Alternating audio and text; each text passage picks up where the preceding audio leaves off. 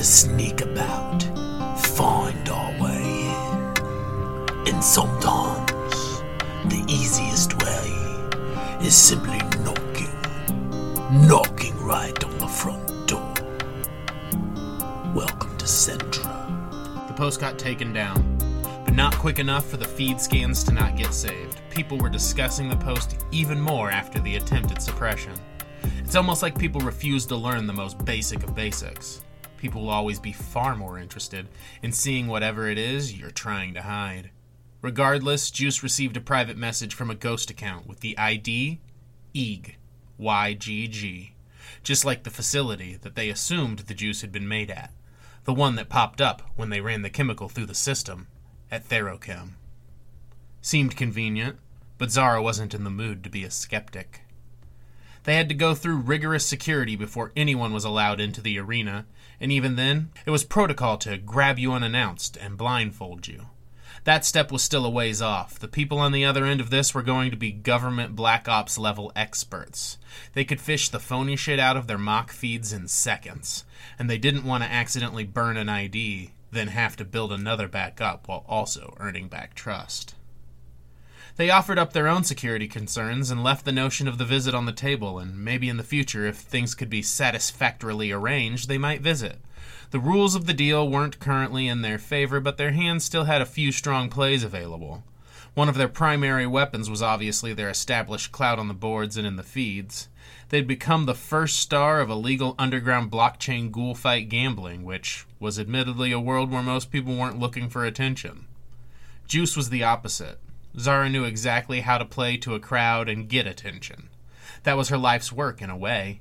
Each of their moves had been dramatic and over the top in the most brilliant ways. Huge bets, double downs, calling people's bluffs. The story of Jeremy getting mugged was circulating a bit, but most people said it was just some shitpost, maybe even a copy pasta that had taken on a life of its own.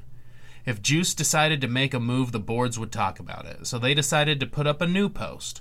Only this time, if it was blocked, they would simultaneously send a feed scan of the post to the private message feed of every user that had reached out to them previously. That was more than 65% of the active user base on the fight chain feeds. They took a high res scan of the juice tube and scrubbed any metadata from the file. Andrea covered up the serial numbers on the vial so it wouldn't give away where the tube had come from. They posted it with the title, What's This? The post was flagged and deleted almost immediately, as they'd expected. But before Andrea could click the message bomb they'd prepared, another notification from EG popped up. I'm intrigued. Hell's Corp building in Metra, top floor, 152. Three days, 9 p.m. At any security checkpoints, just scan this block. There was a randomizer cube on the bottom of the email that would basically function as an algorithmic QR code. They knew it was a trap, but it was the trap they'd been trying to spring since this had all started. There was a chance they never made it to the building, but also, why would they go to the effort of coding a randomizer cube if they were just going to fake an AI cab accident on the way back to Metra? No, the invite felt genuine, but that in no way made it safe. They had their data drops ready to launch in case anything did happen. Andrea had rigged their tablets with a detonator that would drop all of the info across Zara's feed the moment her heart stopped beating. Even if they died, they would still at least have exposed something to someone. They couldn't be trigger happy. If they pulled it on this one, there were no do overs. Going back to Metra could be tricky if someone had been looking for her in connection to Nick Buck, but none of her online trackers or at home security notifications had triggered anything that seemed suspicious. Her police scanners had never even mentioned the death, so there was a chance whoever was running the back alley ghoul fuck shop just made the problem disappear. Of course, that also meant there was a chance that hypothetical criminal was also looking for Zara. There was a strong chance that Buck hadn't told anyone else they'd interacted. He was a secretive guy in a secretive business. But it was too messy and dangerous to risk while they did the work exposing GH. Centra had been the right move, and hopefully no one would be too suspicious about her sudden reappearance. The last thing they needed was someone in a dark corner connecting their dots before they were ready. They wanted to at least get to the meeting spot. Floor 152 was going to be a new high for both of them. That might even be the top floor of the Hell's Corp building, but they'd have to see when they got there.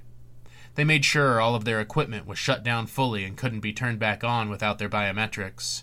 If something happened and someone tried to open any of this, the tech was set to self sacrifice with tampering, but only after uploading its entire contents to a private feed server. Before they rolled back to their old stomping grounds, it was also time for Zara to post on her personal feed. Just in case something happened, she didn't want her disappearance to get swept under the rug and ignored by the dark machinations of the people they were disrupting. The post was run through a handful of VPN relays and set to ping from the IP address of her loft in Metra. The message couldn't give any clues to what was happening, but still needed to be interesting enough to cause a bit of chatter on the feeds. She wrote, Sorry it's been so long. Thank you for all the support. I think I'll start working on a new story soon. When I'm ready. Her first post in nearly 10 months, and it was the vague promise of a new story in the not so distant future. That ought to garner a little discussion and speculation. The ride back in was uneventful. The roads between the cities were usually pretty slow this time of year with less resource shipping needed. Seeing Metra on the upcoming horizon was more mentally taxing than Zara had realized it would be. She'd managed to just bury all the things she saw and did the night Nick Buck showed her the vials, and then she accidentally showed him the vials a bit later. Sure, that's what this whole undercover info hunt was about, that and Taylor, of course. Couldn't forget about her, but now coming back to the scene of it all, all Zara could think about were Nick Buck's screams.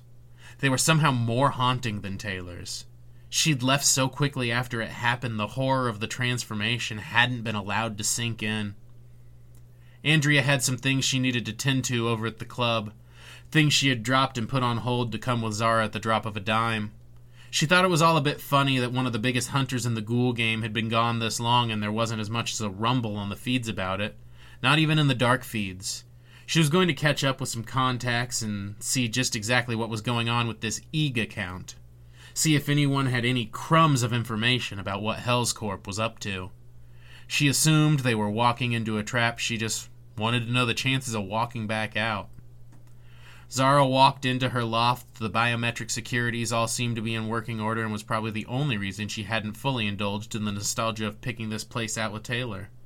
They had so many plans and dreams, but even more importantly, this is the place where they'd done so many little nothings game nights with friends and colleagues, that time they cranked Purple Kim and played The Floor is Lava with Taylor's cousins from Poe, even the passing conversations about nothing of importance at the bar in the kitchen, the quick chuckles and chills of fleeting jokes and gentle breezes. Zara had started this whole mission to get revenge for Taylor, at least that's what she'd been telling herself. Standing in the loft at that moment, she was realizing just how much of this was really about her this drive wasn't born out of some deep need to wrap up emotional damage. It all started with her anxious about how to keep herself relevant in a post Taylor world. She didn't know what to post to the feeds, and Taylor's posthumous trauma came along and answered the call. She spent all this time pretending, but things were about to come to a head, so what was the point of not owning up to the truth of the matter? She picked up an old sweater of Taylor's she'd left on a chair in the living room, bunched it up in her hands, and pressed it into her face. She inhaled the date nights, the morning coffees, and the late night drinks on the faint remnants of old perfume. These were memories once shared, now only existing in Zara's mind, sparked by the wearing threads of old coffee stains. She felt a wincing pain, quick and tight on her sternum, thinking about the finality and inevitability of turning the wheel. All of these fractured ghosts fading into the history of the space to be left in the deep black nothing that is. No, Zara was sure her mind was right and that exposing GH and the corpse in the fighting pits wasn't just the right thing to do. It was something she had to do. She took in the vision of the loft, the smells and textures and little pieces of emotion tied into the very nature of the place, and boxed it all up inside her mind to be treasured until it no longer could be. She had her favorite cup of coffee out of the replicator, placed her dirty mug in the sink to wash later, the way she always had, even without any later, she could be completely certain of. They were supposed to go to Hell's Corp at 9 p.m., so Zara met Andrea at the club at 7. They didn't talk much, just made sure each other had tied up their loose ends and had a couple of synth whiskeys, the same kind they always had when she came to the club. Andrea walked onto the empty stage. It was a Monday night, so the place was closed to the public. She stood behind the microphone and looked out across the room full of empty chairs. She held the mic in her hand, but she didn't say anything. She didn't even move her lips. Zara imagined this was the same nostalgic ritual she'd gone through in the loft. Andrea took a long, deep breath, heavy in its finality, and walked back over to the bar. Are you ready, kid?